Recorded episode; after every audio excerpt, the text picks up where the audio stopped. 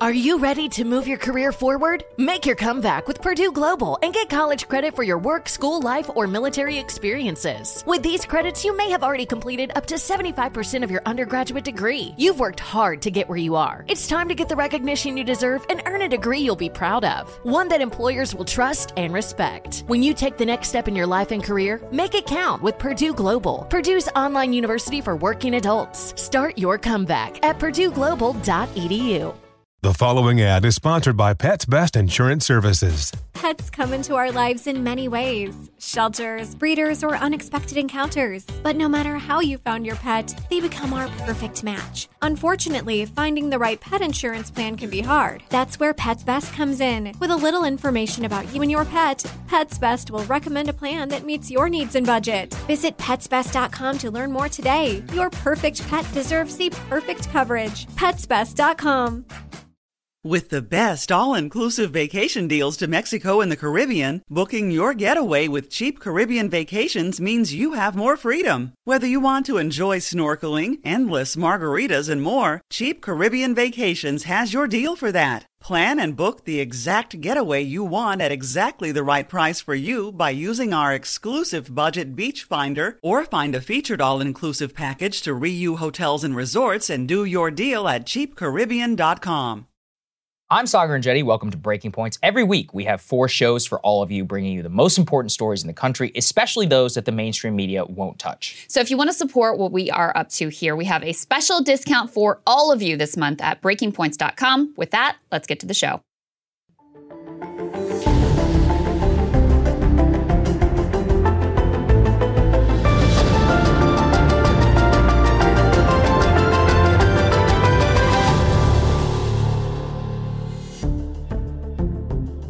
Morning, everybody. Happy Monday. We have an amazing show for everybody today. What do we have, Krystal? Indeed, we do. Lots of interesting stories this morning. Of course, we have all the latest from Balloon Gate, the latest responses, the back and forth, what Trump is saying now, all kinds of stuff to get into there. Uh, even a UFO tie-in. Yes. So- Oh, we we had to. We've got it, got it all for you. Um, also, a new 2024 poll that, boy oh boy, does it look bad for Joe Biden. Looks bad for him with regards to the Democratic base. Looks bad for him with regards to the general election. He's even losing to Trump now. So we'll give you all of those details. We also have on the Republican side of the equation the uh, Koch network looking to jump in behind one candidate. That could, of course, reshape that race dramatically.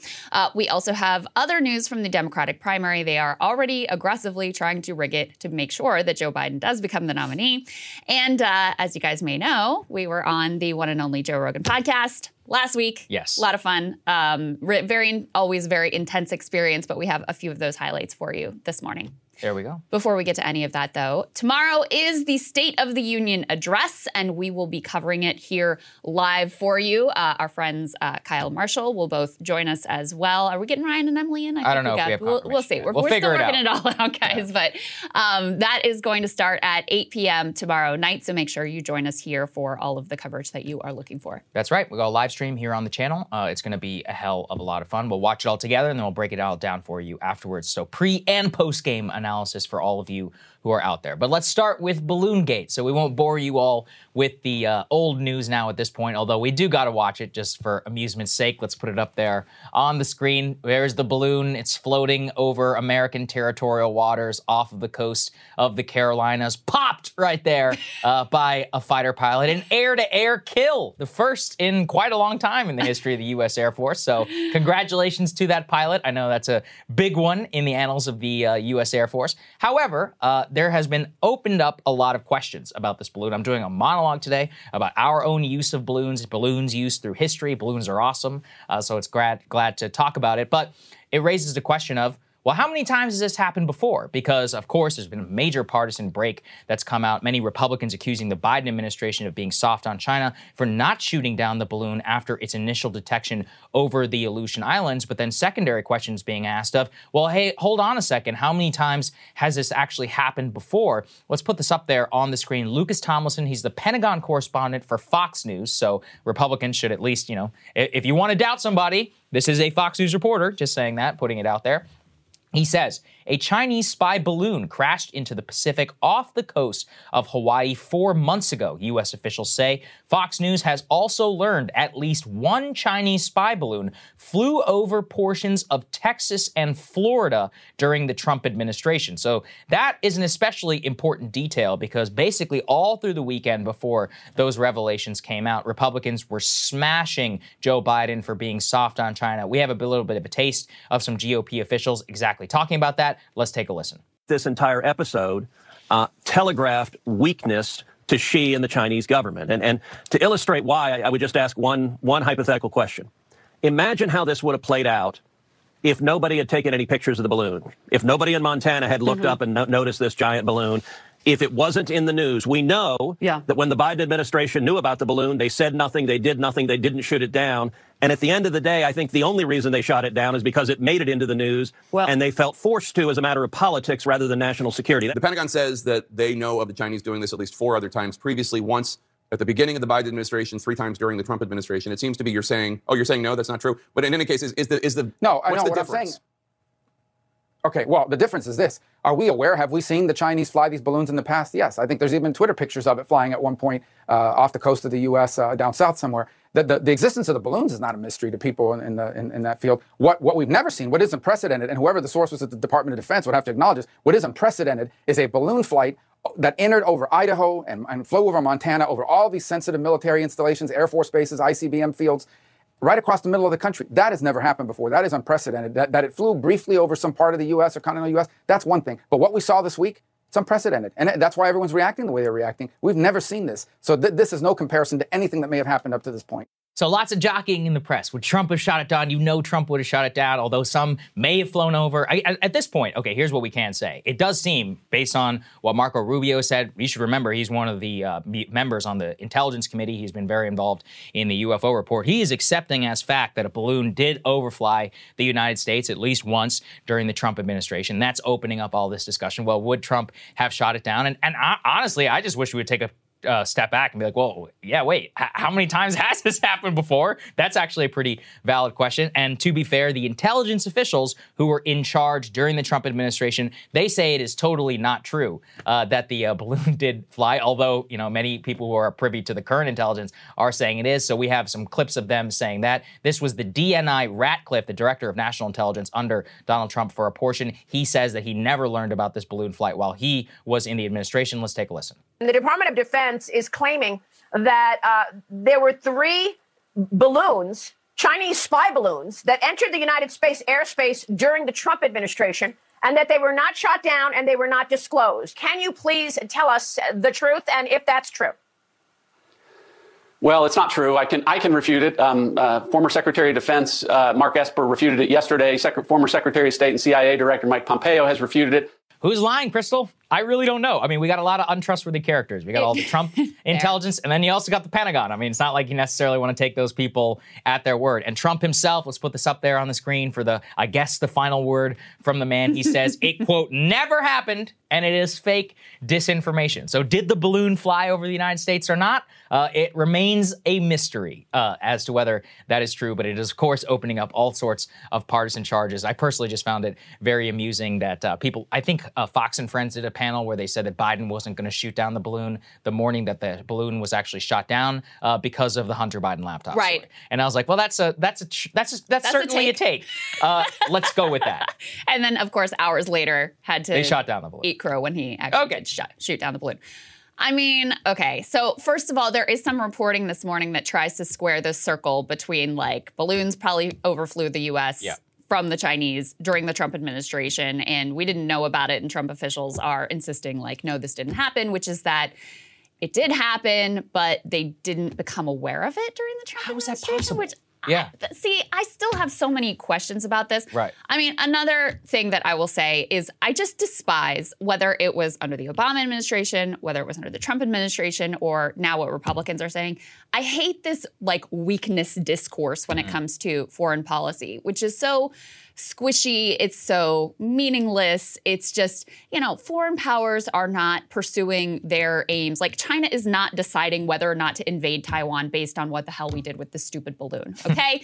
That's number one. So that whole discourse really, really irritates me. It irritates me, you know, when it was under Trump and there was all this discourse about his weakness with regards to Russia mm-hmm. and Vladimir Putin, et cetera. So that's one piece. Another question I still have is like, was this intentional from the Chinese? Because there is huge and significant, I think, diplomatic, uh, you know, fallout over this. Uh, Blinken was scheduled for a sort of long Yeah, overdue he visit. canceled his trip. This is this trip was kind of designed. It, they didn't have any big deliverables or goals on this trip, but one of the goals was actually to try to have lines of communication so that if you had some sort of like domestic mishap or some sort of like weird international diplomatic crisis as the one that is unfolding right now, that it could be eas more easily diffused. So the loss of that trip is actually a real loss. So you're going, okay, was this intentional on the part of the Chinese? Did they, you know, mean to float something over Montana that people could visibly see with their eyes? Was this incompetence? Was this hawkish hardliners in the Chinese government trying to undermine the trip? I mean, I think there's still a lot of questions. They say this was a weather balloon that went off course. Right. You know, you can make it read into that what you will. But uh, I think there's a lot of questions here over whether this was like an intentional provocation from the Chinese or whether this was just a dumb mishap. Well, it's one of those things where now uh, actually all of that matters, and it's actually on the Biden administration to tell us as much as possible. Because if you're going to cause a major diplomatic conflagration over this, then you at least owe us what the intent uh, certainly was. Now, here's what we know: the balloon was spotted over Montana, over one of the three bases in the United States where we keep intercontinental ballistic missiles. Little tease from my monologue. Uh, I actually learned this for research, which is that we also are investing heavily in spy balloons. Um, many other nations are as well. They're able to remain static over the target. And actually, our balloon program is specifically designed around hypersonic missiles. So I know that the United States is currently developing hypersonic missiles in response to hypersonic missile development with China and Russia. So it's possible that they are trying to use balloons for the exact same Mhm. reason. In that case, it certainly would be pretty provocative. On the other hand, look, it's very possible that they've done this a couple of times before. Um, many nations have spy balloons that are floating around the world, mo- mostly the great power nations. And how many? Maybe we just learned about it because in this particular case, it was spotted by a commercial jetliner. It Yeah. was like, hey, what is that? Well, people in Montana could Right. see it with their naked eye. Right, right. So I mean, that again, if that's intentional, this, this is some gall, right? Right. Ahead of this important diplomatic visit that you know they'd been long in preparations for. The the piece of information that makes me feel like this was more probably some incompetence or dumb mishap or somebody trying to subvert this uh, Hmm. trip, the more hawkish elements, is the fact that when the uh, existence of the balloon was first reported, the first thing they did was deny it. yeah. But then once they acknowledged it and, you know, spun their story about, oh, it's a weather balloon and veered off course, whatever, it was notable to me that they apologized. And that indicated, I mean, if you I was leaning in one direction, that sort of indicated to me that, all right, they didn't really this this went awry. This was not the way that they wanted things to go. Now I'm not saying that it wasn't a spy balloon, it obviously was. I'm not saying that they didn't intend to float it over Montana, et cetera. But I don't think that they perhaps meant for it to be this blatant and this obvious. Because look, the one thing Ted Cruz said here that I do actually agree with is this does all come down to politics and it does all come down to optics because it's no mystery that China's spying on us and we're mm-hmm. spying on them. We know that they have these spy satellites that are probably able to gather just as much data as this frickin' balloon was. The problem is when it's so in your face that it prompts an entire nation to focus on it and say, okay, well, guys, what are you doing about this and what does this ultimately mean? Well, it is emotive. I mean, Yeah. can we not help but say, look, I don't know why there's a difference. There just is between a, spot, a satellite that's up in international space and one that's literally 60,000 feet up, barely in the stratosphere, right over an ICBM site that's overflying America. I mean, if you think back to the Sputnik moment and what that feeling was like for a lot of Americans, I think it comes down to a fundamental nation of security and especially the fact that it is our country. On whether though it was intentional or not, I um, I don't know because actually I was thinking back to the 1960 U2 incident. So if we Right. think back to that when Francis Gary Powers was shot down over the Soviet Union, he actually was shot down at 70,000 feet. Uh, what did we say? We're like, oh, it was a routine geographic mission, geological survey survey that went off course into Mm-hmm. the Soviet Union, but it was unmanned. There was nobody on it because they thought he was dead, and then he was alive, and it was like, yeah, it was it was a spy plane. Yeah. So- and then we had to the, the, the whole Bridge of Spies thing Blew up to eventually with, get him back. Uh, yes, Eisenhower. Eisenhower and Khrushchev. Khrushchev. and It actually set some bad relations going into the Cuban Missile Crisis a year later. Okay, so uh, or a couple of years later. So the point is, is that sometimes these are routine military missions, and then what happens on routine military missions? Stuff goes wrong. As to whether it was drifting off course, uh, the more I've researched into this, I don't believe it for a second. So I'll tell you why, Krystal. Uh, our own balloons, and as I understand, over uh, the high tech spy balloons that now exist in the 21st century, they have a high rate of maneuverability. They actually have software on board that incorporates wind patterns so that they're able to determine their course and all of that. The idea that it was blown off course is ludicrous. It has actual, like, it has the ability to maneuver Yeah. and its own engine on board the balloon itself. So let me ask you Yeah. this since you've gone Yes. deeper into the spy balloon Yeah. Uh, history and annals and current Yeah. capabilities than I have. What about the the altitude? Because what strikes me as so brazen about this is that random people standing on the ground in Montana could see this thing.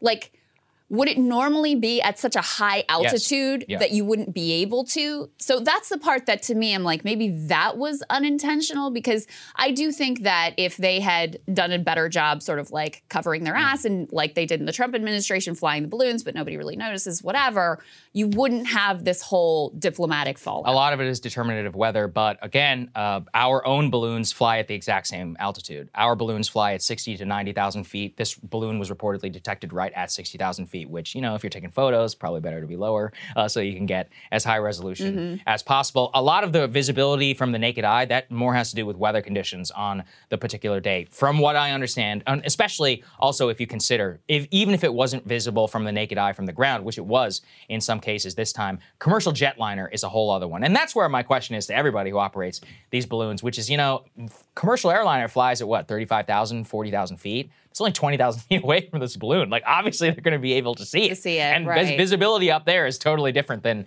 visibility from the ground. I know aviators are probably rolling their eyes at me. I'm sorry, you know, if it's on- based on my limited research from what I can tell, but the idea that it was brazen to fly at 60,000, from what I can tell, that's actually a normal uh, altitude for a spy balloon. So, really, I think they got caught. And that's it's really just like the U2 incident where it was a routine mission. Part of the reason why they probably didn't think it was brazen is they're like, hey, we do it all the time. We who knows how many balloons. Also, this is what we're about to get to. How these are just the ones that we know about. Um, how many flew over that we have no idea Yeah. about? Because something I take away and have taken away from a lot of my UFO research and reading, as not only that, but also on uh, missile technology. The idea that we have a perfect clue of what's happening outside of uh, commercial space, w- it's just completely not true. Yeah. Like So- we, it's an insecure. It's much. It's as much as we like the idea of technology. You know, it's a big country, and there's a lot of air There's up a lot there. of sky up there. Yeah. Yeah, I mean, I guess that to me is maybe the most likely Yeah. explanation is like they do these things all the time. And so they didn't think to, you know, to break up the routine, given Mm-hmm. that we had this visit with Blinken coming. They just kept doing the thing that they normally do. Yep. It just so happens this time, for whatever reason, it was so obvious that they got caught that's the best I can figure out with here. I mean, I think uh, there's a couple other pieces uh, to to comment on. Number one, you know, within the Biden administration, there is kind of a tug of war between various factions in terms of how they want to approach China, a more collaborative approach. You know, this diplomatic um, uh, mission from Blinken, sort of rep- reflective of that desire to work together, especially on issues like the climate crisis. There are others who are more hawkish, and uh, you know, this sort of like strengthens their hand within the administration. That's one thing to say. And then the other thing to say here, which frankly I think is unfortunate, is I mean, this is Cold War 2.0. It has the exact same vibes of some, you know, a, a spy mission gone off course, major diplomatic blowup, um, potential, you know, long-term fallout, et cetera. And uh, I, I think it's a real sign of the times that we're living in. It's possible. I'm, I'm a little bit more hopeful. Stuff like this happens. You know, I've talked here about before the uh, April 2001 Hainan Island incident where uh, a U.S. Navy spy plane actually collided with the Chinese plane in the middle of the air. Uh, the Navy blames the Chinese. The Chinese blame us. I don't know what happened. Anyway, the plane itself was forced down on Chinese on Chinese airspace. It caused a big major diplomatic incident, but you know, people got over it. So Yeah. I, I, well, this was back in what 2000. that was 2001. It actually happened right before 9/11. It caused a huge crisis with China. The Yeah. pilots they wanted them to apologize. We were like, no, they're not going to apologize because your pilot is the one who hurt our kind guys. of a but he died. It was a whole time in terms Yeah. of Chinese development and our relationship vis-a-vis It, China. look, also, this is a choice on them. Like, if they want to make it this into a whole thing about the look, you know that they would shoot down one of ours if they detected it and it became a domestic incident too. Like, don't get all higher, you know, holier than thou. The whole Yeah. point is with these things, as they found out with Hainan Island, why they were buzzing our aircraft. It's like, well, you know, if you can see it and if you can detect it, you're going to be aggressive towards Yeah. it whenever it's your airspace. So I don't want to hear it. I guess I guess Yeah. the best hope, as you're pointing out, Yeah. is that everybody is sort of like acting out their part of what they feel like they need to do to appease their own Yes. domestic populace, right? The Biden administration ultimately they bring this thing down, you know, over the Atlantic. They're able to collect whatever they're able to collect, um, and sort of you know posture the way they have to for the domestic. We're we're tough and we're not going to let this happen, et cetera, et cetera. And the Chinese put out their statement, sort of bellicose statement, like being upset about the fact that we shot it down. But hope, I guess the hope is that everybody behind the scenes kind of knows this is the part they have to play, and they don't really have another choice. And the real test is when the visit happens, how does that visit go? Are they going to snub Antony Blinken like they snubbed President Obama in 2008? Are we going to have engagement or are we going to have um, a snub? That actually matters probably even more so. Although, of course, you know, we can't deny that this isn't going to play a part. Yeah, it's it's a lot. This the uh, circumventing of this, the undermining of this particular visit is a loss. Hopefully, they're able to get it rescheduled in the not too distant future. Absolutely. Okay, let's go to the next one here and let's put this up there on the screen. So, we had to have a little UFO tie in, and a lot of my UFO friends were talking quite a bit about this, which is that the previous UFO report actually specifically pointed to foreign powers who are aerial spying and specifically the possibility of Chinese and Russian balloons, which had previously entered the United States. However, I do want to kind of break this down and talk a little bit about it because some people were saying actually this vindicates the fact that all these UFO incidents are really just Chinese spy balloons or Russian spy balloons or you know uh, spy aircraft or drones or whatever of some kind. First of all, uh, many of the incidents that have reco- occurred and happened on uh, camera are ones which don't appear to have nearly the same, uh, let's just say, propulsion as a normal balloon, not necessarily propulsion known to humankind. That also, though, what uh, many people were talking about is they were pointing to the fact that when they know that it's a Chinese balloon, they're very they can they can say when they know it's Chinese compared to when they pretend that it's something else. It gets wall to wall coverage. It gets a statement of condemnation, the cancellation of the visits, and a clear identification. Where in the past, what they have pointed to is they're like, well, maybe it's Chinese or maybe it's Russian. Well, clearly, what do we learn from this balloon? It has Chinese letters on the side. So, you know, it's at 60,000 feet. So clearly, if it's a Chinese balloon, it's not that hard to figure out that it's a Chinese balloon. I'm going to presume the same with Russian, uh, and probably the same with American spy balloons. So, kind of the UFO takeaway uh, that my friend Jer- Jeremy Corbell highlighted was that if you think about what it's like when an actual spy balloon overflies the United States and our ability to clearly and almost immediately identify it, if they were able to do that in the past with respect to hundreds now of UFO incidents, they would, because it's actually not that hard to attribute whether these things are or not. And I think the second part to this is, and this gets to what I alluded to earlier, I think one of the only reasons that we even know about the last couple of balloons is because of a lot of interest in the UFO phenomenon, UAPs, and because the whole push for transparency was, hey guys, we have all this data, but nobody's analyzing it. Nobody's really looking on at what's going on up there. There's a lot of pilots over the years who have reported sketchy things going on. Most of the time, they were encouraged to just sit down and to not talk about it. And so one of the reasons why we're able to say, oh, one crashed four months ago or it happened during the Trump administration, well, 2017 is when this whole thing even broke open. That's whenever we were even trying to start paying attention to the skies. And actually, part of the push for the whole transparency was you don't know what else you're going to find up there. Yeah. That's what a lot, Marco Rubio and other UFO uh, transparency figures who've been pushing for it, their whole case has been this is a matter of national security, as we just found out. I really do believe, and I have, I look, I don't have a lot of evidence. This is just a hunch based on what I've read on this and everything. I think if this happens in 2015, this thing flies over and we have, we have no idea. I, I really do. Um, it's possible not, uh, but I think Yeah. I think not just because people on the ground in Montana Mm-hmm. were like, "What the hell is this?" And there was the ground stop at the airport in Montana, but who knows? I mean, you have uh, the numbers here. Since 2021, the Pentagon has examined 366 incidents that were initially unexplained and said 163 were balloons, so not anywhere close to all of those. And they say a handful of those involved advanced surveillance balloons, but none of them were conducting persistent reconnaissance of U.S. military bases.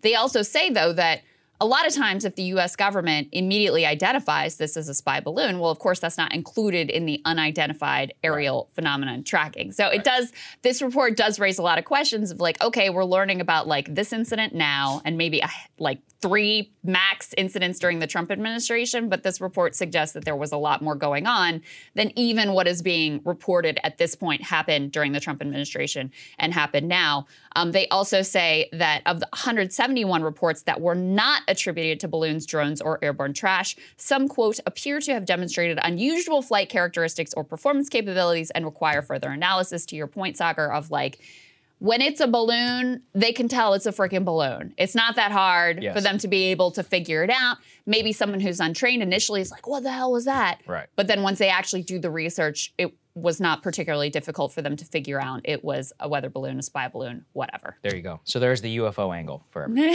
Had to get that in. Yeah. All right, guys, we have some uh, new polling here that is fairly devastating for Joe Biden and for the Democrats. Let's go ahead and put this up on the screen.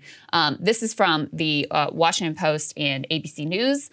You have now in a theoretical general election between Donald Trump and Joe Biden, something almost no one actually wants.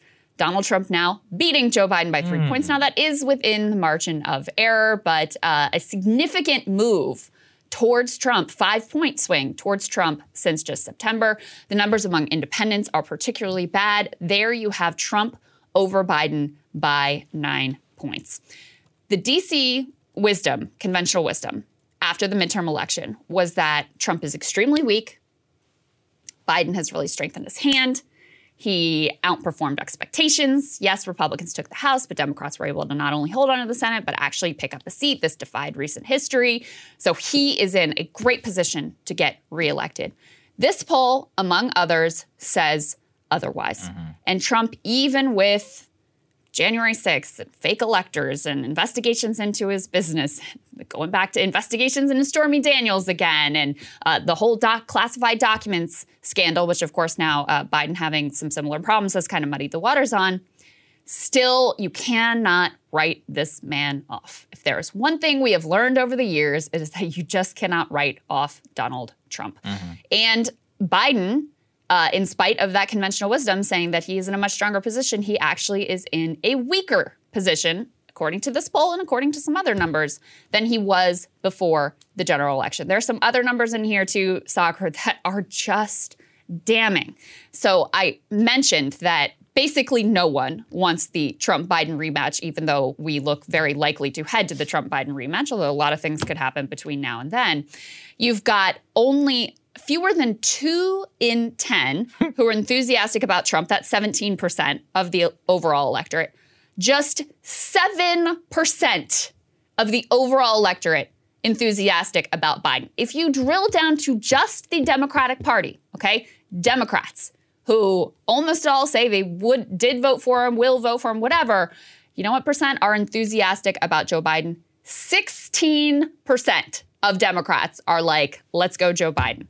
This is incredible weakness from the incumbent president. Yeah, it's a tough one to read because what do you take away from this? Most Republicans don't want Trump. Most uh, Democrats don't want Biden. Most people will vote for both of those candidates if they're nominated, and majority of people say they would actually be pretty dissatisfied or angry if Biden were reelected. And a lot of the same people say the exact same thing about Trump. This is as clear of a broken political system as you can possibly get. There's um, hours of discussions that we could have about this, about the move to party primaries, about what different types of elections and all that look like. But let's all be real. That ain't any gonna happen in the next two years. This is what we got. Most likely, it is the result that we have. And, you know, I just can't help but look at the nine point margin uh, that Trump has with independents and say, you better be worried. What did we point to in the GOP uh, in the GOP performance in November? Sure, it was skinny in the House, didn't work out in the Senate. They still won the popular vote, guys. That doesn't happen all that often. In fact, uh, the last time that the Republicans had won the popular vote, I believe, was like 2004. Um, and then even if you think about a presidential election, 04 remains the only popular vote election that a Republican president has had since the year 2000. And it's, hmm. that's the last 23 years. We'll see how exactly it goes in 2024. So, what does this mean? I would look at this and again, I just come back to I didn't I don't know why this apparently is a uh, a controversial point.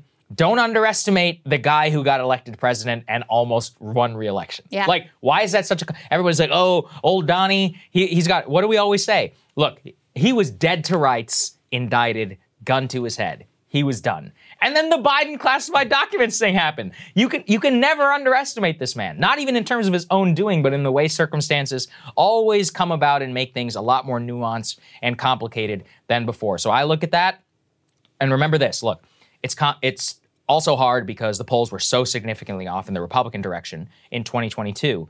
But if you were to look at a statistical average of Trump's appearance on the ballot, it would tell you that in general he overperforms rather than underperforms. Yes. Maybe stop the steal changes that, as we saw in 2022. Certainly could. Maybe uh, lower inflation and better jobs numbers for Joe Biden to a year and a half or so from now. Maybe that changes it. I have, you know, maybe a war in Ukraine ends. We have no clue yeah. as to what the major factors are. As things stand right now, I just take away don't underestimate Trump.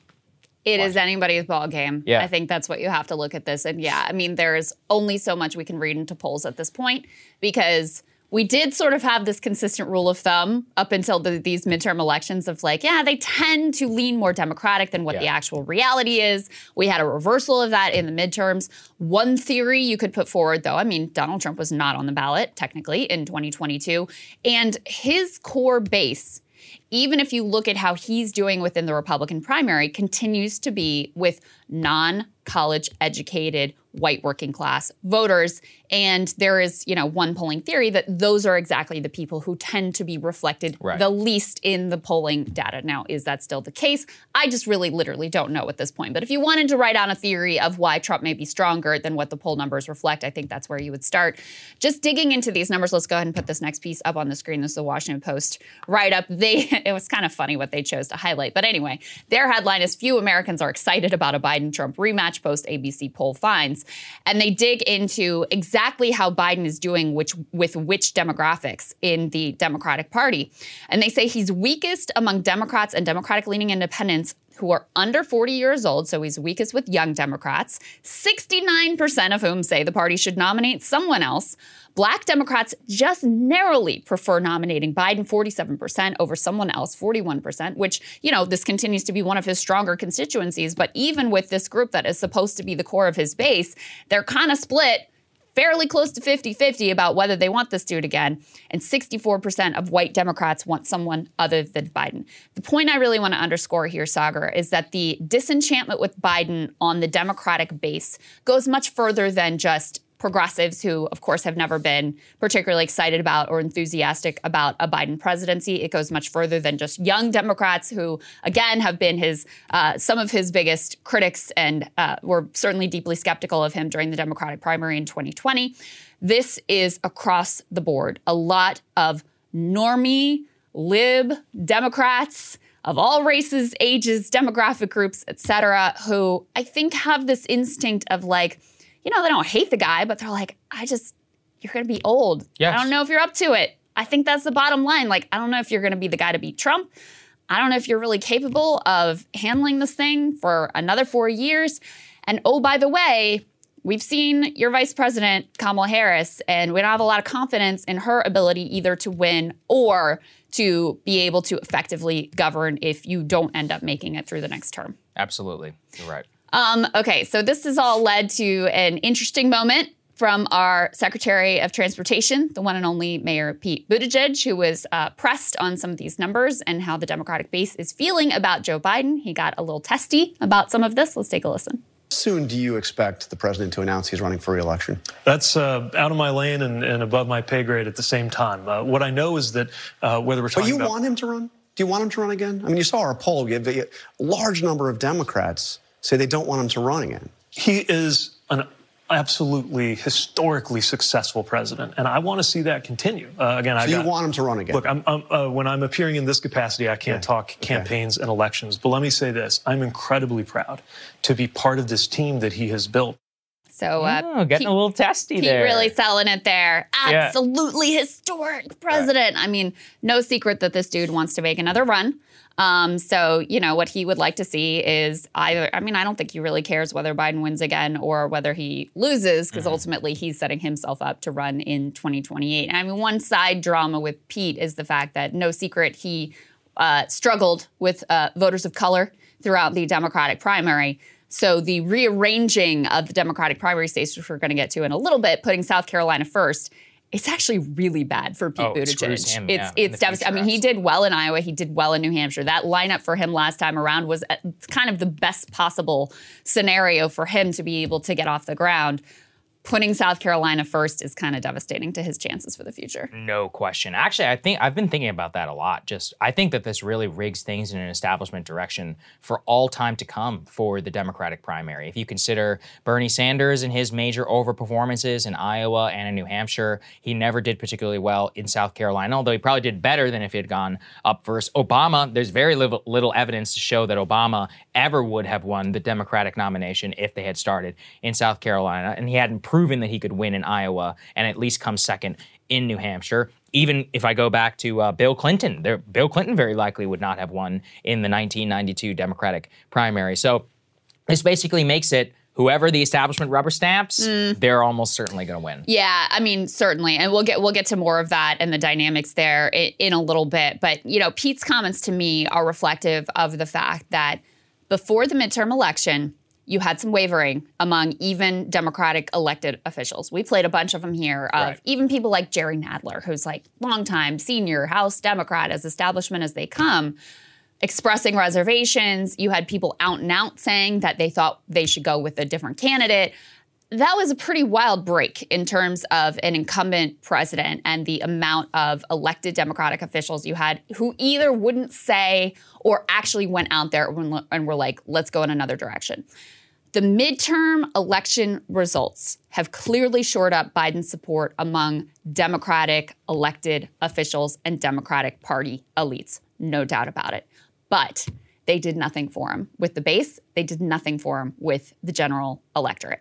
So you now have this uh, kind of disconnect where no one is going to challenge Biden in terms of established elected Democratic officials. There were some that were kind of sniffing around a little bit before the midterms. I don't think they were ever going to actually jump in against him. Now that is completely closed off. They have completely closed ranks, and yet you still have vast, vast disaffection both within the Democratic base and with the nation at large. So he's heading into this should be some of the strongest times for him. You know, after he did defy history with his midterm results, this should be, you know, he he got a few things accomplished in the first two years. He should have about the strongest hand that he could play.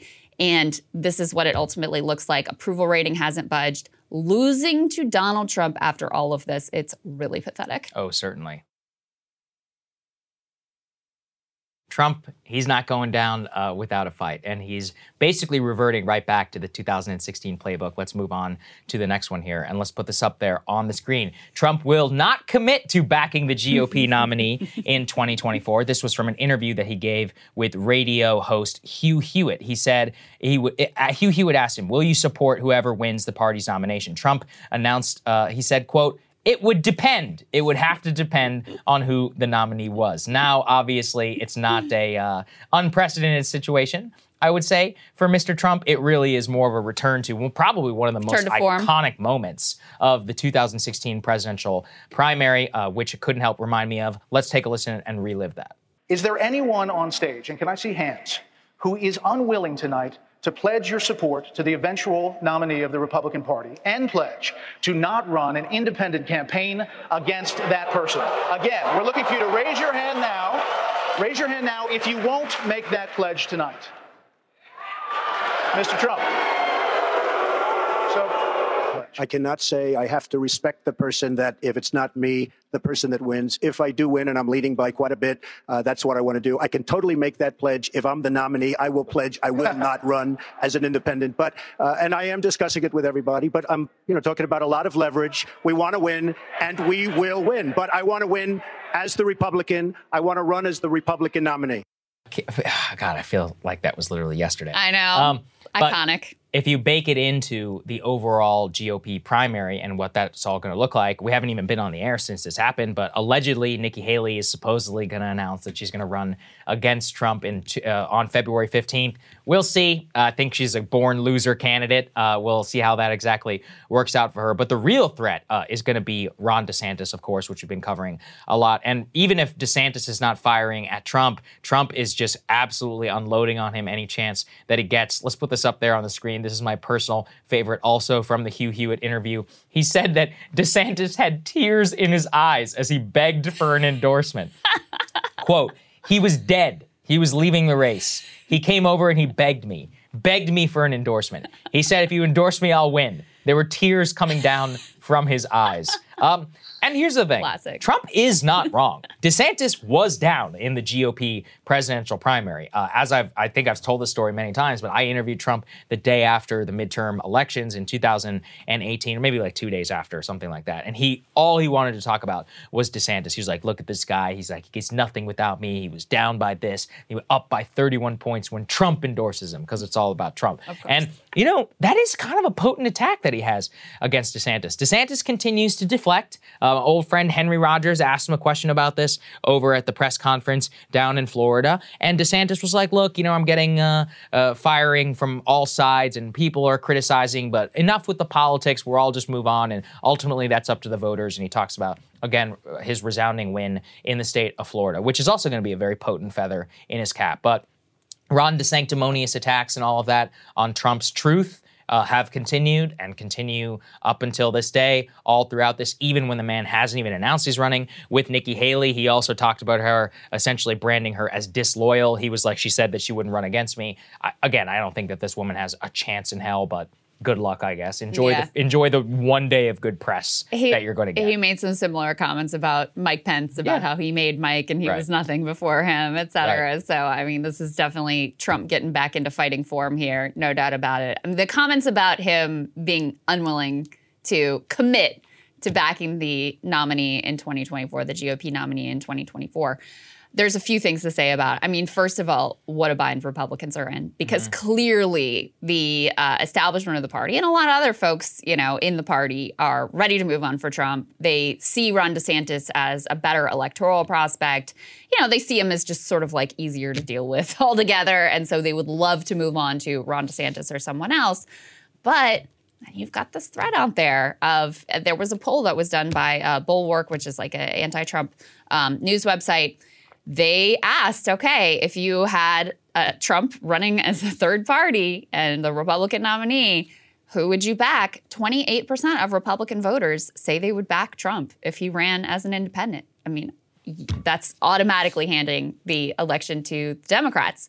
So, in a way, even though they feel like, okay, if you just had DeSantis versus Biden or whoever the Democratic nominee is, that would be a stronger hand to play. It may actually end up being for them a much worse electoral prospect, especially because even if Trump doesn't mount an independent bid, I just cannot imagine him bending the knee, going around campaigning for Ron DeSantis, saying, "This is my guy. We should get behind him. He won in fair and square, and you know he's the better man. And let's all get after it to beat the Dem." I just I cannot see that ultimately happening. So this is kind of a disaster waiting to happen ultimately for the Republicans. And why does that matter? Because in a GOP primary, for example, Brian Kemp, I believe he won his primary like 60 30 or something like that. Well, that matters whenever it's head to head and then you eventually become the nominee. But in a general election, if you get people to not, if you get, let's say, one third of people not to vote for you, well, if one third of Republicans don't vote, You're we all know Forget how it. that works. George H.W. Bush, till his dying day, believed that Ross Perot is the one who cost him the election by splitting the vote.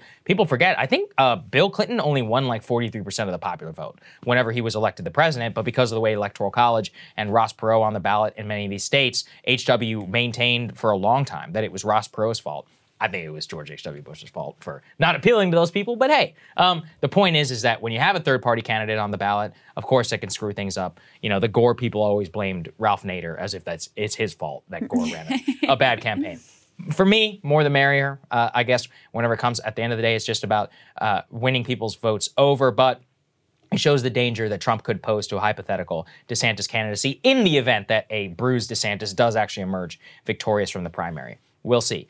At the same time, let's put this up there on the screen. This is a major piece of political news. This is about the Koch network, uh, kind of a name that we haven't talked about with GOP politics for some time, but we should not forget these people are multi billionaires. They remain some of the biggest spenders in the entire Republican Party. They are libertarians. They were essentially overthrown by the Trump apparatus while Trump was in power, but they are not just going down without a fight. And they are saying that they are willing to throw money and weight behind a single Republican candidate in the 2024 presidential primary. But they have refused to name Donald Trump as that potential candidate. So we don't exactly know what this means. It very likely, in my estimation, is a bid to show DeSantis that he has the money if he wants to run. And because it's not just about Koch, it's we've got Ken Griffin as well, who I've talked about, the Citadel billionaire. Some of you will remember from GameStop fame. I think he's worth like 30 billion. He's already said he's like, I would back DeSantis. Uh, last time around that we did a segment about DeSantis, we talked about Miriam Adelson. I believe she has some 40 or 50 billion to play with. The Kochs is, you know, a hundred billion dollar slush fund. So I think that this is one of those signals to somebody who would be much more friendly to more economic libertarianism, even than Trump, even though Trump was really only doing it in rhetoric. The Kochs love a DeSantis type figure. Uh, remember, they're also the people who funded much of the initial Tea Party wave back in 2010. So I think that this is a big signal to DeSantis. They're like, hey, money's there. Yeah. If you want to do it, you're going to have an unlimited pocketbook. Money's not going to be the issue for Right. Ron DeSantis. Yeah, of um, course. Even Yeah. you know, without the Koch network, he's got a number of billionaires lined up. I think there are a lot of Republicans who are you know well positioned to donate to him, well positioned to raise money for him, who would back his candidacy. So that is not going to be the issue. I mean, they have not come out and said it would be DeSantis. I do think that that is the most likely direction that they would ultimately go in. But it's worth mentioning that there are some deep ties between other potential Republican contenders and the Koch network, um, especially former Vice President Mike Pence. Yes, true. His former chief of staff and longtime aide, Mark Short, uh, who we interviewed a number of times Oh, yeah. over when we were at Rising, he once oversaw the entire entire political uh, operation over at the Koch network. So you have sort of deep tie-ins there, and you could see like an ideological affinity there as well. You also have some tie-ins with Mike Pompeo, Nikki Haley, but I agree with you. It is most likely that they would get behind Ron DeSantis. And this isn't just about the uh, presidential election, they also are signaling they want to play more heavily in terms of Republican primaries to try to reclaim the entirety of the Republican Party and make sure that they're back under their thumb in the more consistent way that they ultimately used to be. Bingo. All right, so uh, we were mentioning before a lot going on on the Democratic side in terms of you know Biden is weaker than he should be with the general electorate, but also extraordinary weak extraordinary weakness with the Democratic base, and they want to try to short circuit any potential challenge to Joe Biden in a Democratic primary. So. Uh, they are basically sort of like, you know, it used to be a scandal when the DNC would like rig primaries in favor of like Hillary Clinton, for example. Now it's just all out in the open, apparently. So go ahead and put this up on the screen. Uh, on Saturday, they passed a new primary calendar. They're making South Carolina first, and they are booting Iowa entirely. Now, in fairness, I have to say, after the way the Iowa caucuses went last time, you can hardly really fault them Mhm. for moving Iowa out of the front of the line. But what you're going to have now is uh, the party's vote on Saturday replaces Iowa caucuses as the first in the nation with South Carolina, a state they say with significantly more black voters, one that saved Biden's 2020 presidential campaign. That's what it's really about. It really doesn't have anything to do with the demographics. Would then be followed by New Hampshire and Nevada one week later, and then by primaries in Georgia and Michigan. So the big winners here South Carolina, obviously, Georgia, and Michigan. These are three states that Joe Biden feels confident about, um, that he sort of takes for granted. You will recall he did abysmally in both Iowa and in New Hampshire. I mean, he placed so poor. I think he got what fifth in New Hampshire. He placed so poorly. He didn't even stay through election night. He just went ahead and flew on to South Carolina, which then is the state that um, completely resuscitates him. However, there is a lot of backlash to this move uh, from certainly party officials in Iowa, but especially officials in New Hampshire. Now, New Hampshire has a Republican governor, and this becomes relevant because they actually have a state law that says their primary is supposed to be the first in the nation. So they're saying, hey, we can't just get rid of the state law. We're going to move forward. And also, by the way, all of the party officials there, like the, the Democratic Party apparatus there, their entire national relevance and power comes from being the first in the nation. So this is like an existential threat. Now, what the DNC is saying is they're going to face penalties if they disobey the party. They might ban candidates from campaigning in the state. They might have them lose delegates. But this is a, uh, a real sort of intra party fight that is brewing here. And people in New Hampshire are furious about the attempt to sideline them. And also, Saagar, as you were referencing earlier, this really remakes the Democratic primary and what type of candidates are likely to be successful.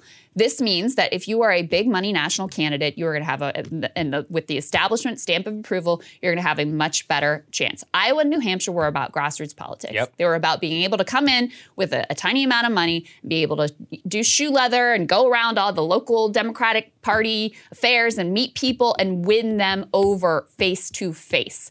If you don't have Iowa going first, you don't have Barack Obama. This means that they are getting rid of that sort of retail politics dynamic in the Democratic Party almost completely. Oh, absolutely. Well, I mean, I'm of two minds of it. On the one hand, should two incredibly white states really be the goal, you know, the making grounds for in a party base which has a lot of black voters. That's the argument for South Carolina. A lot of Hispanic voters as well, although that increasingly is getting split. Uh, you know, in terms of union participation, and then of course one of the reasons we have a bunch of BS ethanol standards in this country is specifically because yeah. of Iowa up our like Yeah. obesity politics. Yeah, sure. exactly. Like you know how much like high fructose corn syrup Americans are pumped into just because of the Iowa caucuses. So maybe we can fix that. That'd be a, a fun thing. On the other hand, I mean, look, in terms of the- South Carolina, there was a good argument in that case, if anything, for making Nevada the first one. Me, I think Michigan. I think Michigan would have been a great first in the nation.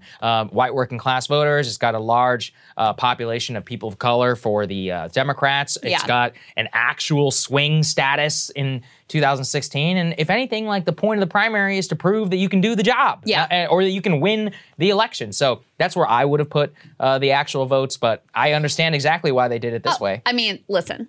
Uh, I think your point Yeah. about the base of the Democratic Party and wanting to have states that are reflective of that base, I think that is completely reasonable. But let's be clear, that's not why Yeah, they're not doing what- this. they are doing this entirely because these are the states where Joe Biden did well, and that's where they want to ultimately start. If your real concern was about having uh, demographic diversity, Nevada would be a much better choice because you do have a more, even more diverse electorate in Nevada than you could maintain because most, much of the population is sort of centered in and around Clark County. So you maintain that ability to have that sort of retail politics, the ability of a grassroots candidate to be able to catch fire somewhere and then go on across the nation. If that was really what you were concerned about, there was a much better case to be made for Nevada. Now, I agree with you. Listen, Iowa, they blew it. They've blown it like a number of times at this point. And also, Democrats don't win in Iowa anymore. That's true. Iowa used to be a critical swing state. Barack Obama won it. It is not a swing state anymore. It is a red state, and you know Democrats might be able to win it back, but they show no interest in in doing that ultimately. So New Hampshire, on the other hand, you know the fact that you are and and people in New Hampshire are taking this very personally. I'll show you a, a, a SOT in a minute that reflects exactly that. New Hampshire is a swing state. New Hampshire is a state that uh, Donald Trump came close to winning. So the fact that you are snubbing them so brazenly and so publicly, that could actually endanger your general election chances in this state. You are certainly not doing yourself any favors with the electorate there, let's just say. And as I referenced before, New Hampshire Democrats are furious. Um, they have two Democratic senators, uh, one of whom in particular is very, you know, sort of high up and senior and whatever. They have been uh, furious and sort of snubbing the White House over their decision to demote New Hampshire. And uh, Jake Tapper, uh, played a video of the former New Hampshire House Speaker, who was a Biden delegate last time around, who says he's looking for another candidate. Mm-hmm. Let's take a listen. One of uh, Biden's delegates from 2020, Steve Shurtleff, uh, talking about this new proposal. I'll look for another candidate before I'd support Joe Biden if he should go so far as to take away the first of the nation primary. He says he will look for another candidate before he supports Joe Biden. this is not just any DNC delegate either.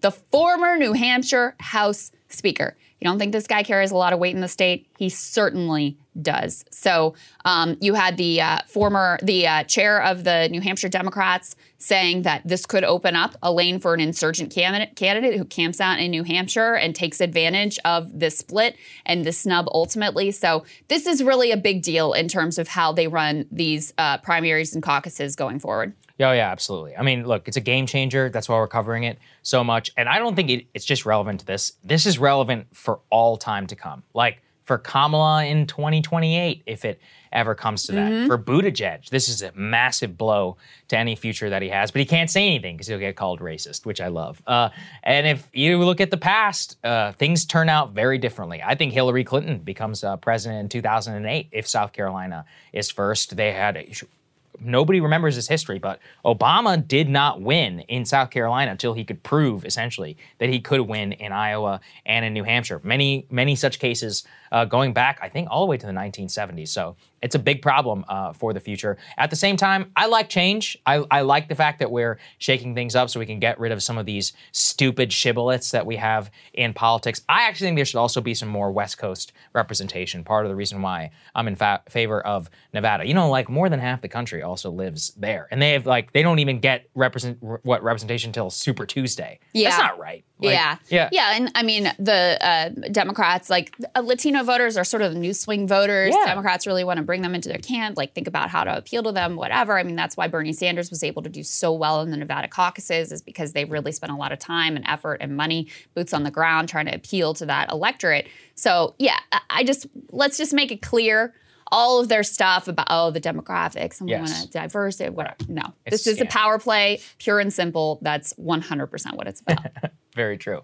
All right, let's talk about Joe Rogan. We were on the Joe Rogan experience. We had a fantastic time. I think, what was it, three hours and some minutes? Yeah. Uh, wow. It, it really does. experience. Yeah, it's intense, but it also goes by. it was, super, it was fun. describe. It was a lot of fun for yeah, sure. we really enjoyed it. Uh, we put together a little bit of a highlight reel for everybody. As we reminded everybody on our podcast, we got a special discount going on right now for new JRE listeners. I know a lot of people found us through Joe Rogan. So breakingpoints.com, we got 10% off right now on our yearly subscription if we like what we're all about. But with that, here's a little highlight reel we put together from our appearance, all the stuff that we loved. Let's take a listen. We did this video. It was mm. like the problems of boys and men with the author Richard Reeves. He was actually fantastic. He wrote a book, great book on this. You'd It have a great conversation with him, actually. Viral, and he he talks a lot. He's like, look. I understand. He's like, I'm not an anti feminist. He's like, what we are talking about, though, is in the last two decades, we've had a crisis amongst young men. And something we talk about on the show is what Krystal's getting at with the decline of the American dream. Like the idea that you were going to do better than your parents. And that's just not really true anymore. Depend, even if you went to school and you have a shit ton of student debt, even if you're working class in terms of wage growth, upward mobility, uh, people who are graduating from high school, who are having much, who are men and working class, having much uh, more trouble actually finding a mate. So there's a big college imbalance right now where a lot of men are dropping out of college. They no longer feel accepted, and you're reaching almost 60 40 splits of women and men in college, especially who are graduating. A lot of women who have college degrees don't actually want to date somebody who doesn't have a college degree. And so there's this big imbalance in the dating market. And then also among single men, you see a big decline in lifetime wages. But what really is makes me really sad is the drug overdose numbers and they die much earlier. They're much less likely to exercise, much less likely to fulfill a more like a stronger life. And that's what gets to the charlatanism of like being able to buy into the charlatan, signing up for some MLM scheme that you might see online, uh, buying crypto. Um, by the way, you're looking at a crypto victim. I lost $5,000 on BlockFi, uh, got fucked out uh, by that. There's a Uh, lot of men that feel by their very existence that they're bad. Yeah. Yeah. That- Well, they're- it's a big cultural fed this problem. thought of toxic masculinity and the things that they're attracted to. They think they've been told are stupid or you know that they're evil or you know. There's a thing about being a, a man in this world today that I think we have to look at all human beings as just human beings. Yeah. And you you don't you can't help that you were born a man and you can't help the things that you enjoy. Like if you enjoy going to football games, you enjoy uh, getting Mm-hmm. loud with your friends. You this idea of toxic masculinity. It's like yeah, there's toxic aspects of men and, and and that's real. That's a reality of being a male human being. If you look at the history of war, it's all started by men. Men did all of it. Men do all the raping. I had this guy on the podcast once. It was hilarious. He goes, actually, you know, uh, statistically speaking, men get raped more than women do. I go, yeah, by other men, you fucking idiot. I go, it's not packs of cheerleaders raping football players. The fuck is wrong with you? The problem is 100% men. That's the problem with manosphere is that there's grifters in the manosphere Yeah. that aren't actual real men. Yes. And by real men, I mean they don't have resolve. They like if you took them on a hike, they would get tired. They would sit down. You would have to leave them behind. They're not. The, the, the word tough is a word, but it, it- it's like a, like oh you're tough. No, mental toughness is fucking important. It's a really important quality of life, and it's been diminished to this thing that's like a part of toxic masculinity ideology. And it's Well, and this is where, you know, the Andrew Tates of the world come in and, and they like yes. perform this just like Yes. caricaturish, ridiculous, yeah. masculine, whatever they're doing. And then also maybe is a sex trafficker. We'll find out. we'll see what happens there. But it again speaks to the fact there used to be a really clear sort of cultural narrative, right or wrong, about what it was to be a man. And at the core of that was being a provider, right? For women, it was like, you know, it was other things being like a mother and a nurturer and like the way you look. For men, it's like about the wallet, right? Yeah. The pocketbook. And then, so I think when we've had an assault on the middle class, on the working class, where it becomes so much harder to be able to fulfill that cultural narrative of what it is supposed to be to be a man. I think that's been this is as a woman, but you know, from my external perspective, I think that's been really, really devastating. Look, at the end of the day, systems can change if enough people actually want to do something about it. Yeah. We've talked a lot about the stock market ban. I think that's actually probably step one. Uh, if we get to the point where we can just ban members of Congress from trading stocks, the institutional trust I think that we could all then have within the system, just at a baseline level, it would help a lot. It would help a lot to be able to get that. But of course, Nancy Pelosi is the speaker. She's first. She says, "What was it? Like, wait, so we live in a free market economy. We're allowed to tra- uh, participate." I she think we walks should that be able back. to Well, when she said that, Yeah, like she's- pushed the microphone. Yeah.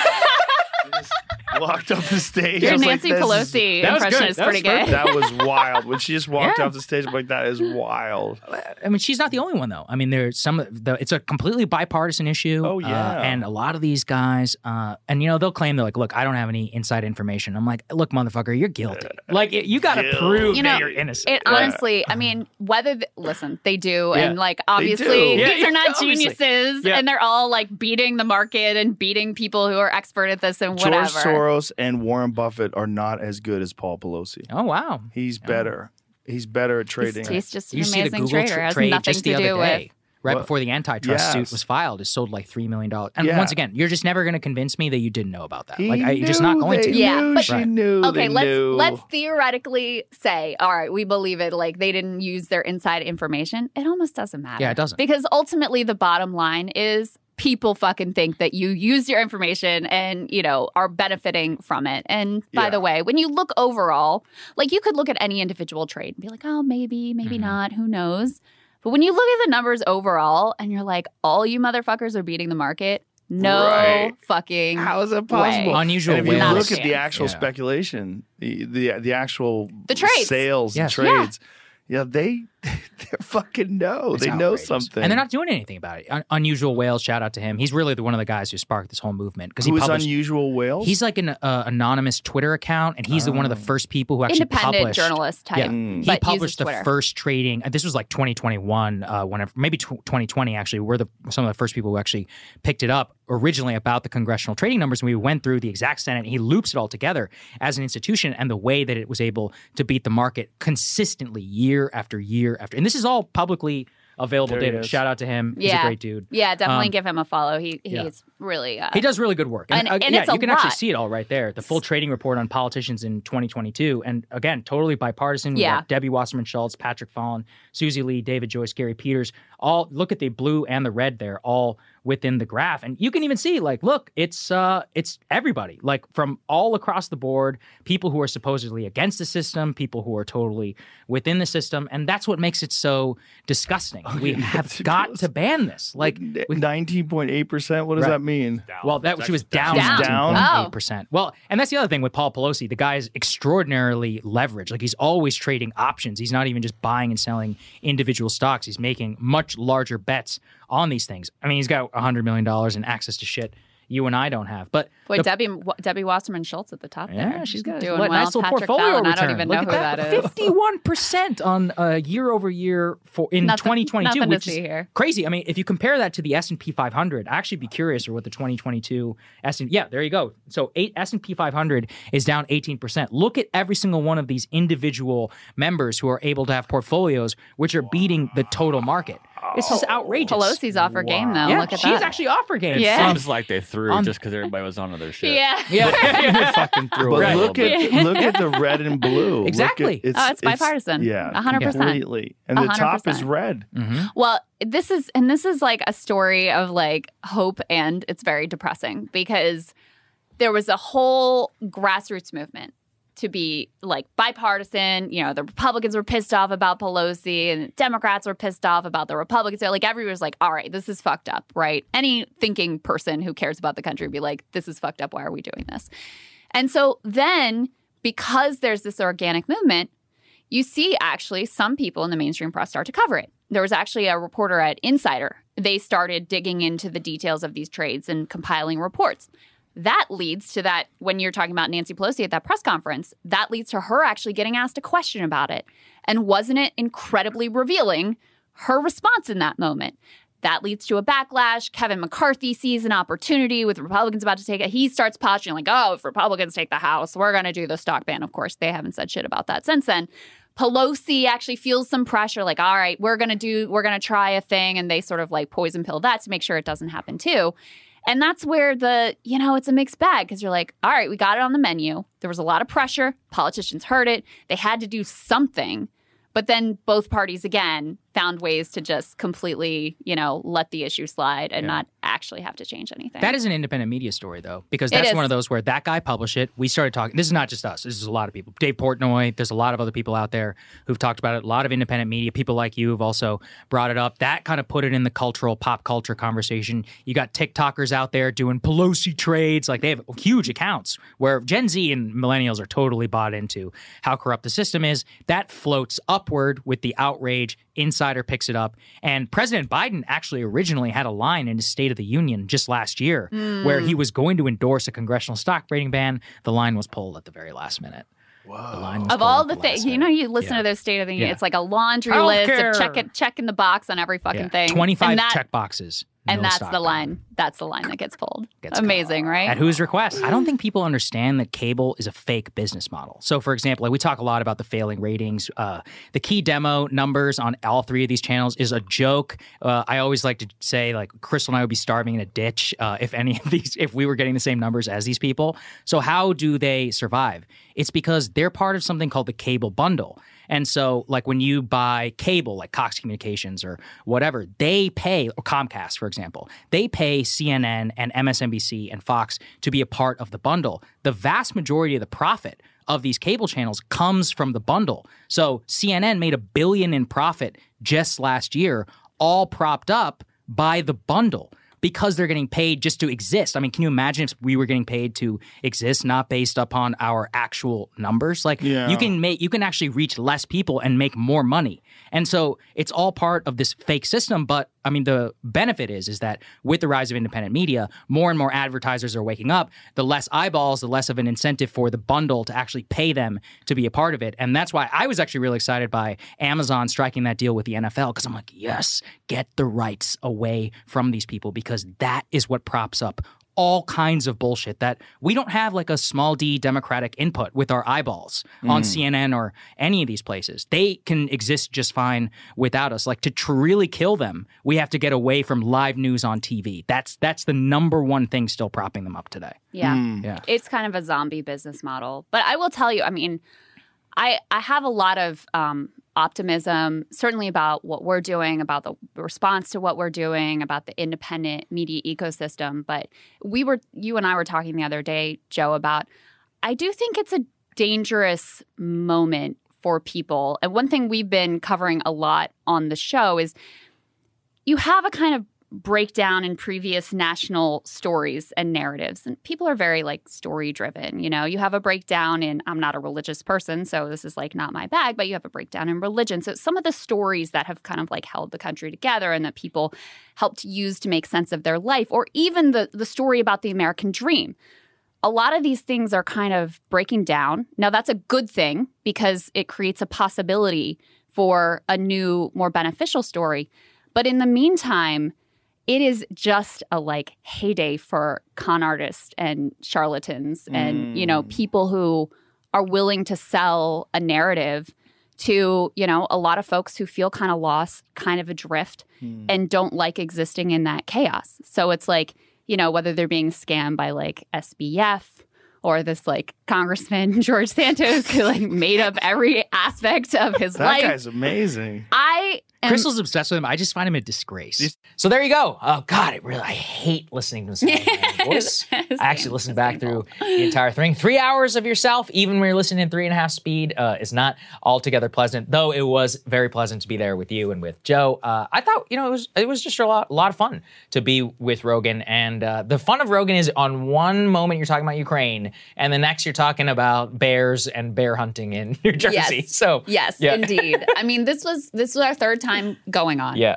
First time I was nervous as hell. Yeah, And it was also it was a very fraught moment in public primary, life. It was was like George Floyd, George Floyd was there. There were uh, riot, Yeah. that was in LA at that point. There were like riots going on right there. So that was like very intense experience. Last time it was right after we had launched. Right. So it was in the milieu of like launching. Yeah, which was also very sort of like nerve wracking. We didn't know how it was all going to go at Right. that point. It was looking good, but we were Mhm. still sort of like in the like really building up phase. This time, being that it's our third time and we spent more time with him, it, it felt a little bit more relaxed and conversational and like we could just kind of let the conversation flow. Definitely. So um, was really excited about some of the topics that we got to get into, things that we cover a lot here on the show. The scam economy, something I'm talking about in my monologue today, Chat GPT, the freaking Chinese balloon, Ukraine, media, of course. So uh, was really, really grateful to have the opportunity to raise some of those subjects on his show. Definitely. So if you guys enjoyed it, as we said, we got the discount going on, but uh, we'll leave you with that. All right, Saagar, what are you looking at? As everyone here knows, there's nothing I love more than a good history lesson. So when I saw the Chinese balloon, I could not help but get excited. I've always had a weird fascination with large balloons and their use by mankind over the years. Might be the only guy sad that the Hindenburg blew up and killed the chances of balloon travel. Who gets nostalgic of how awesome it looked in Indiana Jones? so with that said, I thought it would be fun to take a trip down memory lane and look at how balloons have been used in war and for spying throughout history. Before the air, before the aeroplane became ubiquitous in war, the balloon was the go-to for aerial surveillance. Surveillance from the air is obviously useful for understanding the position of enemy forces without having to send ground forces to determine where they are. Doesn't take a genius to figure it out. It's the technology that has always been the limiting factor. The French were the leaders in balloon technology and with aviation in general in the late 1800s and early 1900s, so it's not a surprise they're actually the first to use balloons in war. The first recorded use of a balloon took place in 1794 by French forces in the battle against Austria. Balloon was considered critical to French victory in the battle, and it was so important it led to the establishment of a French military department, which roughly translates to a company of aeronauts. The original balloon itself was tethered to the ground with ropes and cables, and, quote, would communicate with the ground with flag signals or by placing written messages in sandbags fitted with rings that would be slid down the cables. The first use reportedly stunned the French because it allowed them to see a distance of 18 miles through the use of a telescope and it let them get a clearer picture of the battlefield before the attack. In fact, one of the commanding generals at the Battle of Fleurus stayed in the air for the entire battle and directed it with messages sent down from the balloon for 10 hours. The balloon also had a significant moral effect on the Austrian enemy, who, quote, feared the balloon and looked upon it as an agent of the devil allied to the French Republic. the balloon was then quickly noticed as a critical tool. In warfare, it appeared next in major conflagration here in the United States, the American Civil War. It saw the next major organized deployment of recon balloons by the Union Army after a balloon technician personally convinced President Lincoln of their utility. Seven balloons in total were deployed by the Union during the war. None were ever shot down, though the general utility was questioned. By 1863, they were more a novelty than a critical military necessity. They didn't really explode on the scene again until World War I, when the great European powers were all fascinated by big developments in manned flight. Balloons by this point were able to reach some three to 6,000 feet and were much more useful at being able to spot enemy artillery positions. And in fact, what's reminiscent of today, some of the first use of planes were actually used to shoot down enemy balloons. Balloon operator was considered a very dangerous job because enemy fire was able to reach them and they were equipped with parachutes. But it was World War II where things got really interesting in a, one of those since forgotten but extraordinary moments, the only people to die in the continental United States during the Second World War was from an attack were six citizens of Oregon on a picnic, including some children, who encountered a Japanese balloon laden with bombs. The Japanese sent up nearly 9,000 balloons to drift over the US in the hopes that they would cause mass panic and casualties. They were largely unsuccessful, luckily. So you might think that was the last of balloons, but actually, they have been used by great powers since then in all conflicts, including by the US in Iraq and Afghanistan. In fact, in Afghanistan, they became such a potent symbol of American oppression by villagers who found the idea of constantly being spied on very obtrusive. So you might ask, why even use a balloon in the age of satellites? Well, the US Air Force put out a paper in 2009 that described why balloons are still used. They can stay above a target for much longer than a satellite, they're easier to retrieve, orders of magnitude cheaper to launch, they can scan more territory from a lower altitude. In fact, balloons are seen as so critical even today that the US Air Force just a few months ago established a new program to use them against China and Russia. The new program, which is known as Cold Star, or the Covert Long Dwell Stratospheric Architecture Program, is similar to the Chinese one. It deploys stratospheric balloons between 60 and 90,000 feet for global surveillance. In 2023, we are scheduled to spend some $30 million on balloon technology.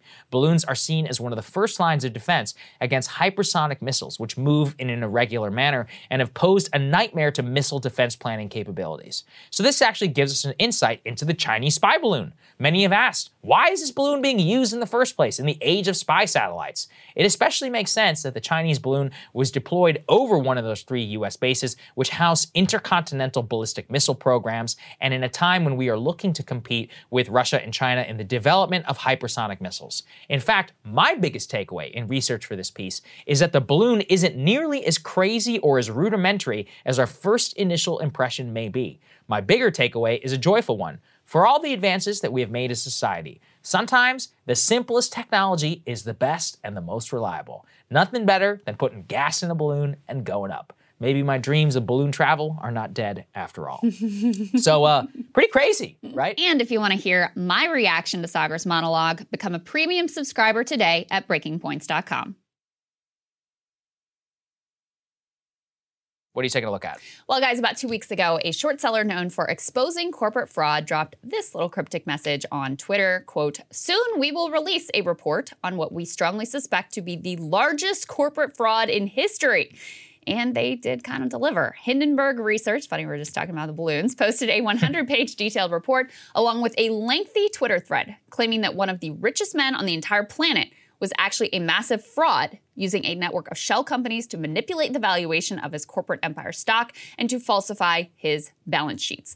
The fallout has been swift and it has been dramatic, erasing $100 billion in corporate value in just a matter of days and shaking the economy of an entire nation. All right, so here are the details. Gautam Adani is not only the richest man in India, but in all of Asia. His rise was intertwined with the rise of Prime Minister Modi. Both hailed from the Indian state of Gujarat. Adani guaranteed Modi's longtime loyalty when he broke from the Indian business community consensus and defended Modi over the deadly anti Muslim riots which unfolded under Modi's watch. As he rose to power, Adani also rose to vast wealth, with enterprises deeply intertwined with and critical to the Indian state. Now, today, Adani's empire spans coal, green energy, ports, airports, and a whole lot more. He is, in large part, the industrialist building the nation state that Modi envisions. The state backs him, and he backs the state. Now, this has led to the accumulation of vast wealth on the scale of household name titans, people like Bezos, Musk, and Gates. But According to Hindenburg Research, this fantastic journey to world dominance is being propped up by fakery and outright fraud. Essentially, they claim that Adani used dozens of shell companies, most in the notorious tax haven of Mauritius, to pump up their stock price and launder their balance sheets, inflating asset prices so that their financial health would appear much better than it actually is. Many of these shell companies' seemingly only business was holding Adani stock. As one former shell company employee put it, quote, I think this stock is definitely held by the Adani Group because nobody else would want to buy it. As any investor, why would you invest with the Adani Group? You know the stock is inflated and they cannot be trusted. And looking at the business, it is a house of cards. It's all fueled on debt. And if the Modi government goes out of power, maybe the whole thing comes crashing down. This phony picture of financial health and inflated stock prices allowed Adani to borrow vast amounts of money loading all of their companies up with debt and further imperiling their financial health, but also enabling them to pursue some of those big infrastructure projects to build up the Indian economy. Hindenburg's report reveals not only details of those alleged crimes, but also of the cover up. The shell businesses were set up with phony websites describing businesses that are nonsensical. They use stock photos. Many of them had no employees. The Adani corporate empire is closely controlled by family members, which of course would be a good way to keep prying outside eyes from raising objections to potential fraud. Financial officers of the conglomerate come and go in rapid succession. Hindenburg also documents a series of sketchy characters with prior history of stock manipulation and fraud who are involved in this whole enterprise. And the outside auditors who would be responsible for revealing these schemes are wildly inexperienced and appear wholly unable to actually audit complex enterprises. So there you go. A global empire intertwined with the Indian state pumped up by fake stock prices, balance sheet manipulation, and allowed to get away with it due to their symbiotic relationship with the Indian government. Hindenburg itself has a pretty good track record of exposing real fraud. For example, they exposed lies at electric truck maker Nikola, which eventually led to the CEO of that company being found guilty of fraud. But as we weigh the merit of these allegations, it's of course important to keep in mind Hindenburg is ultimately a short seller. Their entire business model does rely on leveling allegations of fraud and then profiting off of the resulting stock decline in value. So, although they do have a very good track record, they are also not a disinterested party. Just want to put that out there. As for Adani, in their response, they leaned heavily into Indian nationalism. They claimed Hindenburg's research was an attack on the Indian state itself, but they actually answered few of the substantive questions which were raised. They do, though, fully deny any wrongdoing. The fallout from this report has been truly astonishing. Adani companies plummeted in the stock market. They lost $100 billion in value in a single week. Adani's fortune has similarly collapsed. He's estimated to have lost half his net worth since the report's release. It's been such a catastrophe that he actually had to abruptly pull a $2.5 billion stock sale, saying it would not be morally correct to go through with it at this time. The collapse in the company's stock price meant that any investor in the new stock sale would be immediately signing up for a big loss. Economist Adam Tooze recently spoke about the likely fallout in India and how this is all being interpreted by the domestic audience. Here's what he had to say. There's really an element of culture clash here. I mean, there, there aren't many players in the Indian financial markets who imagine that the value of the Adani group is determined in a conventionally free and fair way because people aren't naive about the way in which India's political economy operates. And the sophisticated rationale for what's going on in India is that Indian financial investors know that it is indeed the impunity, if you like, the ability of the Adani Group to, if necessary, you know, produce rather high valuations of its assets to sustain large amounts of credit that is part of their business plan and with the backing that they enjoy in political circles they are not just too big to fail but essentially essentially identified with the Modiite project. So long as that is hegemonic in Indian politics these businesses cannot fail. So there is in fact very little risk that you won't get paid back. And there is some prospect and in fact no prospect any other way of this major infrastructure in India actually getting built because they are the last resort if you like of the Indian state machine. And to that extent, no harm, no foul. Look, to his point, it'd be one thing if this was just an India only story state aligned enterprise propped up by state affiliated capital and state subsidies. It's basically a tale as old as time. But while the reverberations will be felt most acutely in India, no doubt, we're talking about sophisticated global investors and titanic banks who were snookered by the fake stock prices and rigged balance sheets, allegedly, who forked over gigantic loans to fund this conglomerate based on alleged fraud, which, taken together, as Hindenburg puts it, would amount to the largest corporate con in history. Citigroup, Credit Suisse, Barclays, and more, all scrambling to figure out what their exposure is on this whole house of cards.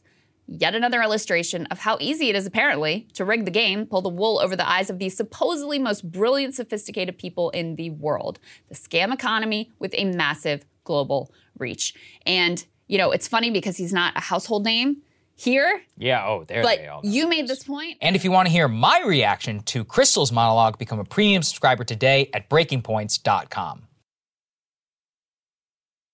All right, guys, thanks for sticking with us. It's a fun show uh, to be back. Reminder we got the State of the Union live stream tomorrow starting at 8 p.m. We'll have great coverage for you before and after the State of the Union. Welcome to our new JRE listeners and all of you. We really appreciate some of your support, and uh, it's going to be a fun ride as we go into the 2024 election. But with that, we'll see you all tomorrow. Tomorrow you evening. guys. See you tomorrow evening, 8 p.m. It's going to be fun.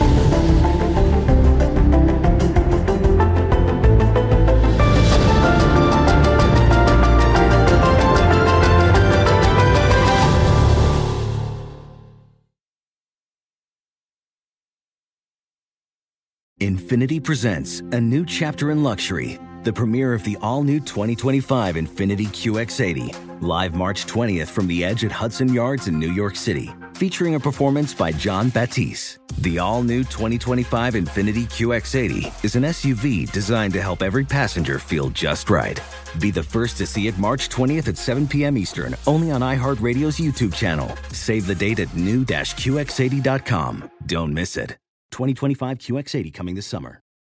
With the best all inclusive vacation deals to Mexico and the Caribbean, booking your getaway with cheap Caribbean vacations means you have more freedom. Whether you want to enjoy snorkeling, endless margaritas, and more, Cheap Caribbean Vacations has your deal for that. Plan and book using our exclusive budget beach finder or find a featured all inclusive package to Jamaica and do your deal at cheapcaribbean.com. That's cheapcaribbean.com. Tired of restless nights?